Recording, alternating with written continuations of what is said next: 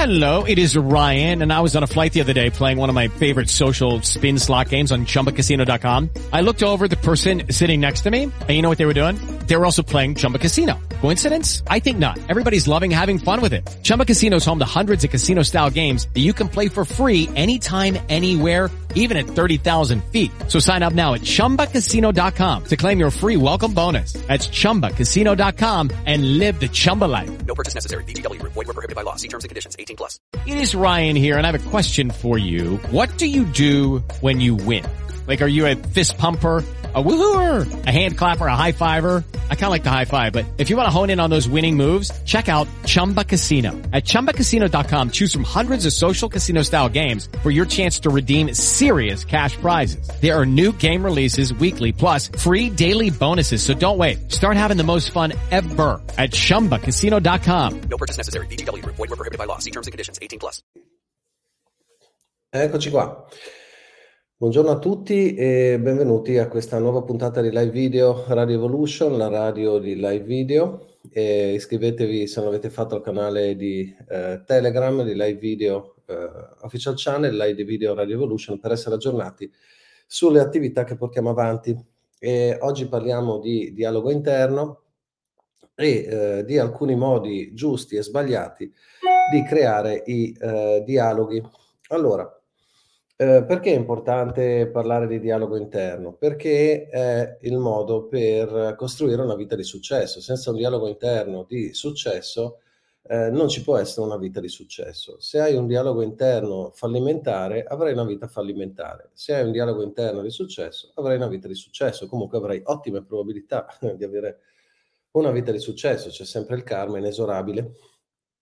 E quindi vediamo un attimo, intanto vi do il buongiorno come sempre, e, note di aggiornamento, abbiamo individuato la data possibile di partenza della scuola 19-20 giugno, e chi ha dato l'adesione è già stato contattato, sta per essere contattato in settimana, per la definizione degli ultimi accordi e quindi la partenza. Non ci saranno i residenziali della scuola quest'anno perché siamo ormai troppo sottodata, e i residenziali sono previsti per il prossimo anno, partiranno il prossimo anno. Quindi intanto partiamo con le lezioni online. Quindi nel frattempo, se avete ancora un pensiero, contattatemi, vi spiego meglio com'è la scuola, trovate delle informazioni sul mio canale YouTube Alessandro D'Orlando e iscrivetevi e digitate il termine scuola counseling, eccetera. Ottimo.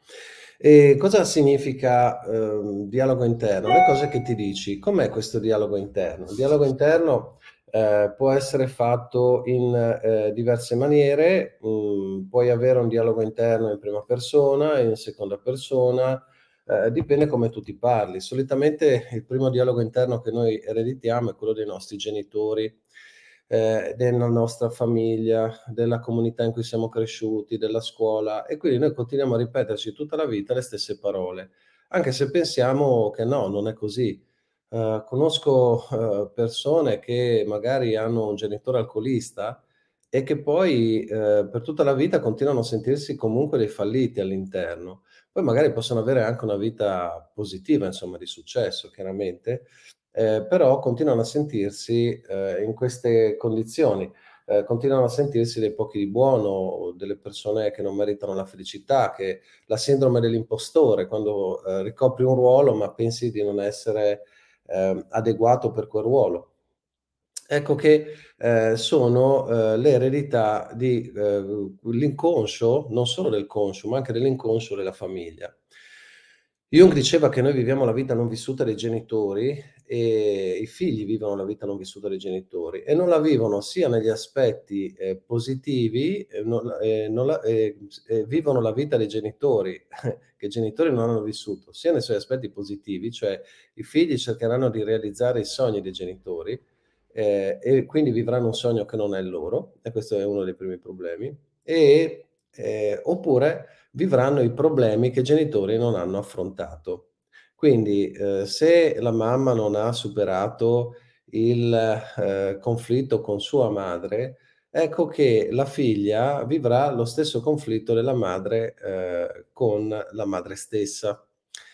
Quindi se il papà non ha risolto i suoi problemi con suo padre, ecco che suo figlio avrà più o meno gli stessi problemi con lui. E avanti così, di generazione in generazione, allegramente purtroppo, fin quando non arriva qualcuno che dice basta, mi sono rotto, adesso è ora, dopo 100, 200, 300, 500 anni, di cambiare le cose. E le cose si possono cambiare, però bisogna tirarsi sulle maniche. Cambiare la propria vita, cambiare il proprio modo di comunicare, di stare con gli altri, è uno degli obiettivi più importanti dell'esistenza, dovrebbe essere messo in cima, perché uno dovrebbe meditare, fare tecniche di respirazione, yoga e tutte queste robe qua, perché vuole cambiare la propria esistenza. Non è una questione di avere bene o non avere bene, la questione è di essere felice di quello che hai, poco o tanto che sia, che è la cosa più importante. Quindi è un lavoro sulla felicità. La psicologia è un lavoro sulla felicità, leggere libri di psicologia è un lavoro sulla felicità. Naturalmente bisogna leggere i libri giusti, bisogna seguire le persone giuste, perché anche qua ci sono diversi disinformatori, diciamo. In tutto il mondo, ogni volta che l'essere umano cerca una via di uscita, lì ci sono le trappole. C'è qualcuno che ti vuole tendere la trappola per motivi personali, c'è qualcuno che ti vuole tendere la trappola perché è fatto così, è la sua natura, quella di cercare di intrappolare gli altri. C'è qualcuno che ti tende la trappola perché ha uno scopo metafisico, cioè è proprio contento di fare del male.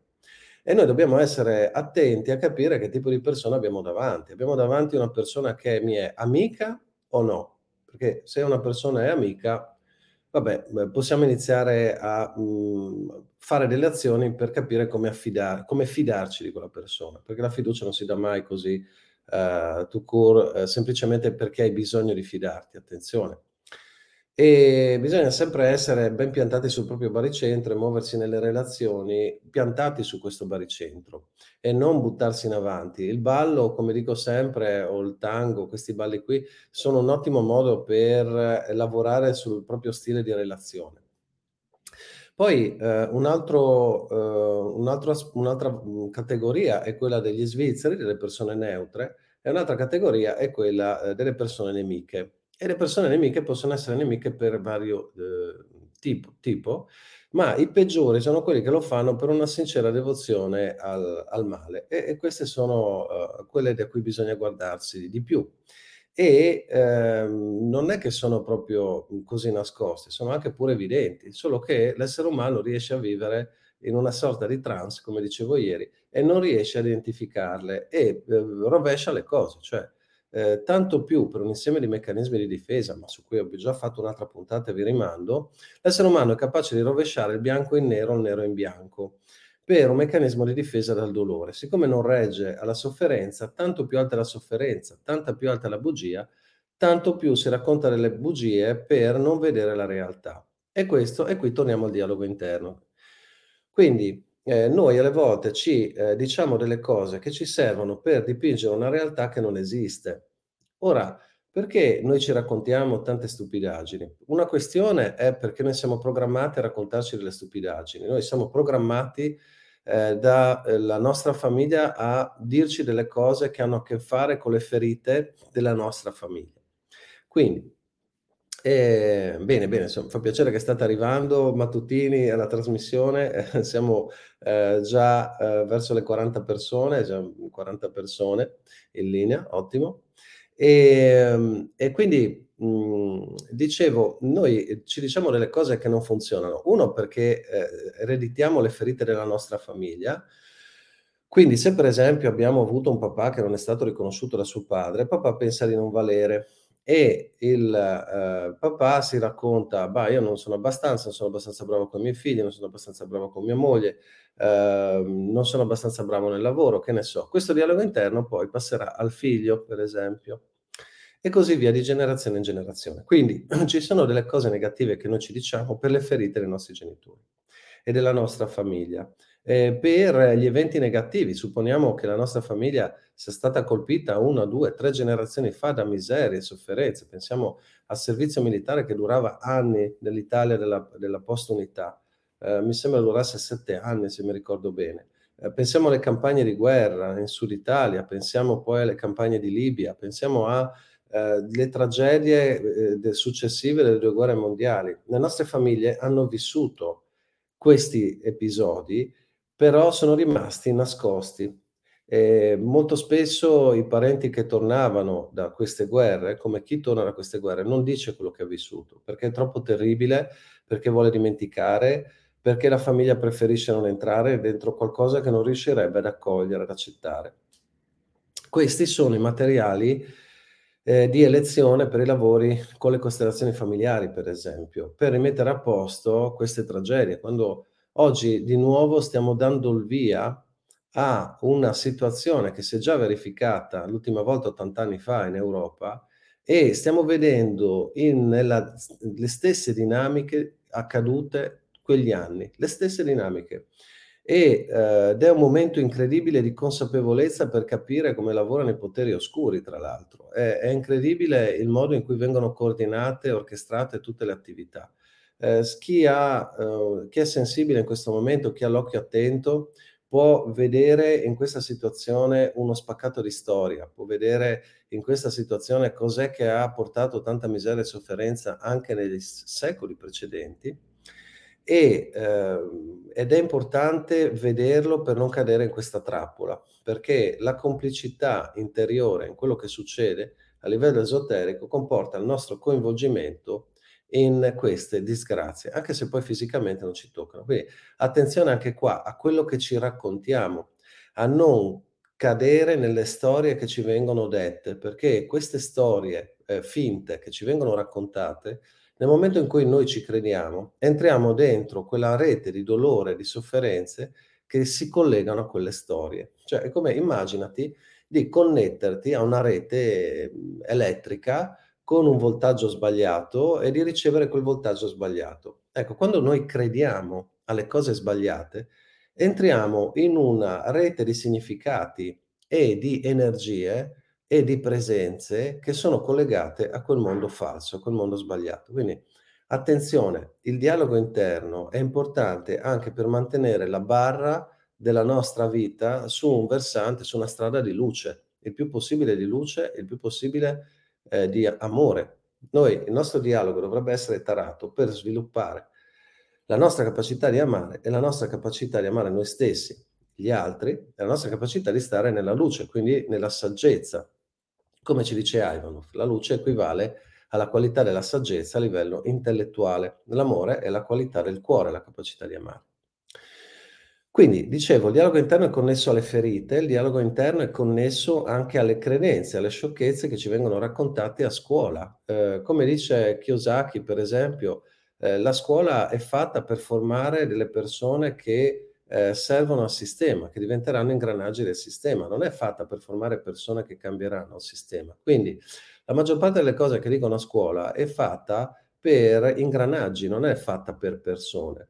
Quindi, già il paragone, questi voti numerici che riassumono le prestazioni, già quest'ansia, già queste classi dove mancano le competenze comunicative da parte l'empatia da parte di chi dovrebbe gestire questi esseri appena arrivati. Già la struttura è sbagliata nella maggior parte dei casi, per quello che mi è capitato di vedere, per accogliere queste vite e anche di esperire, non solo di vedere.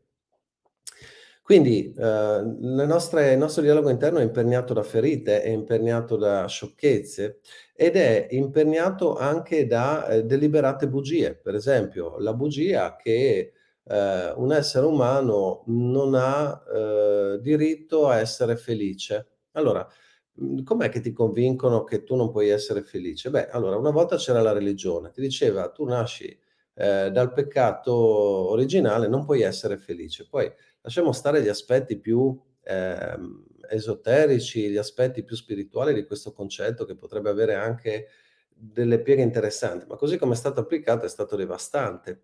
E quello è stato il primo modo per insegnare alla gente a vivere nel dolore. Le religioni. Oggi, siccome non funzionano più tanto, passiamo ai filmati. Anche ieri vedevo uno dei tanti film, ma ormai i copioni dei film non li scrivono gli autori dei film, o meglio, li scrivono al 70-80%, poi un 20%, da quello che vedo, viene scritto da chi è incaricato di diffondere determinate forme pensiero, e usando la tecnica della disseminazione o della storia dentro la storia, come ci insegna l'ipnosi conversazionale. Una delle tecniche di Milton Erickson era raccontare storie. Quindi le storie creano immagini, le immagini vanno nell'inconscio, le storie te le ricordi tutta la vita. È un primo modo di programmare. Secondo modo, raccontare una storia dentro una storia dentro una storia. Quindi in un film, che è una storia, c'è una sottostoria e dentro la sottostoria c'è una storia più piccola. Questo è un altro modo per veicolare messaggi a livello inconscio in maniera potente. Qual è il messaggio inconscio che passa, il più potente di tutti? Quello che sta nella storia finale, quella piccolina, non quella, il significato che sta nella storia grande, perché la storia grande tu la vedi e la riesci a filtrare, è la storia piccola che tu non vedi. Per esempio, nel filmato di fantascienza che vedevo ieri, c'era questo protagonista che non viene dal futuro, arriva nel passato, cioè oggi, i giorni nostri, e non può essere catturato, perché se lo catturano avrebbero trovato nel suo corpo tante punturine strane e tanti aggeggini sotto pelle strana, che era sottinteso nel futuro sono la prassi. Figurati cosa sarebbe successo se l'avrebbero catturato, no? Incredibile, scandalo assurdo. Quindi vediamo come pian pianino in queste storie dentro le storie dentro le storie, in due righe era stata presentata la nuova umanità, cioè come tu ti devi adattare, insomma è così che si vive. Adesso poi non è che puoi protestare e dire ma io non sono d'accordo, essere antimoderno, essere manifestarti per una persona di basso intelletto, come scrivono i giornali, insomma. E quindi il nostro dialogo interno è forgiato anche da queste forze che studiano e hanno utilizzato le ricerche di Milton Erickson per plasmare il dialogo collettivo. Quindi noi dobbiamo imparare anche a stare con le orecchie dritte e a capire come vanno le cose qua. Un altro modo in cui plasmano il dialogo collettivo, in cui queste forze modificano le cose, è per esempio creare disturbi di attenzione, cioè ci sono dei social che tra le loro conseguenze determinano proprio l'incapacità delle persone, dei bambini, in questo caso dei ragazzi, di focalizzare l'attenzione su qualcosa. Qual è la conseguenza? Miseria assoluta nella vita, cioè se non sei capace di mantenere il focus dell'attenzione su qualcosa è finita, non puoi imparare niente né di te né degli altri, vivi in balia degli eventi della natura, non si può fare. Quindi noi siamo come un salmone che ritorna a casa in mezzo a correnti incredibili e dobbiamo sviluppare un dialogo interno che sia vero, forte, potente, veritiero.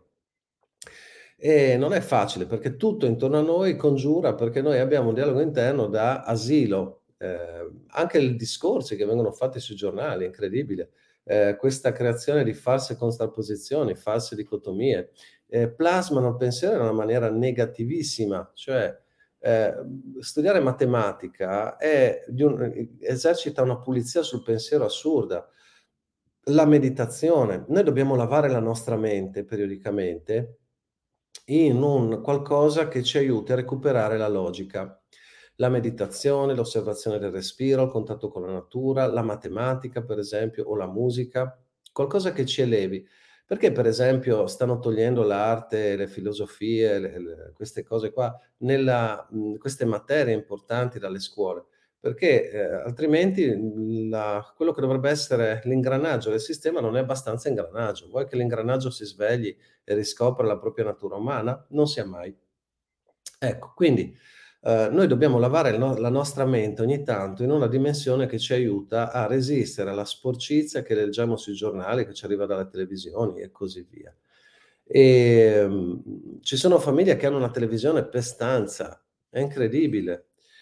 Dobbiamo riuscire a portare una nuova cultura e a staccare le persone letteralmente dalla TV, oltre che noi stessi se abbiamo questo vizietto. E andiamo avanti. E quali sono poi ci sono quindi dei contenuti che sono assolutamente devianti e c'è la forma che è assolutamente deviante. Qual è la forma? Per esempio quando una persona dice per me è difficile fare questa cosa, oppure per me è impossibile fare questa cosa. Qual è la forma migliore? Non è stato possibile per me fare questa cosa fino a ieri. Quindi che cosa fai? Non è stato possibile, usi una negazione e il concetto che neghi è il concetto della possibilità. Quindi stai preparando il tuo inconscio a rendere possibile la cosa che definisci impossibile. Non è stato possibile per me, quindi non stai dicendo non è possibile fare questa cosa, perché quando usi una frase di questo genere è finita, hai creato una suggestione, un'autosuggestione potente in cui tu ti sei programmato per non riuscire. Quindi specifichi a chi non è stato possibile quel gesto, perché ci sono altre persone che magari l'hanno reso possibile. Allora, se c'è qualcuno che l'ha reso possibile, vai a trovare quella persona, fatti spiegare come è fatto. Se è troppo lontana, leggi un suo libro, ascolta una sua intervista, impara. Quindi, non è stato possibile per me. Usi una negazione strategica, usi la parola possibilità, sfrutti il meccanismo della mente che non riconosce le negazioni, specifichi che non è stato possibile per te e specifichi che non è stato possibile per te nel passato. Non è stato possibile per me, fino a ieri io non ce l'ho fatta a fare questa cosa. Bene, ottimo, oggi ce la puoi fare. L'inconscio registra, ho una possibilità. E questo ti apre delle strade incredibili. Oppure errori che vedo frequentemente nel dialogo interno delle persone. Tante volte la prima seduta, quando faccio la prima seduta, quella è quella più significativa. Perché vedi cosa le persone si raccontano, si dicono sulla loro realtà, come la descrivono, i limiti che ci danno, i limiti che si danno, i limiti che danno agli altri. Persone che dicono, non so, mio padre non mi evita. Allora, la paura di dire le cose come stanno. Tuo padre non ti evita. Ok, allora immaginati di dirgli, di andare da lui e di dirgli ti voglio bene. Improvvisamente questa persona sente gelo. E se chiude gli occhi e fa un bel respiro e si sintonizza sull'immagine del padre, sentirà anche il gelo da parte del padre.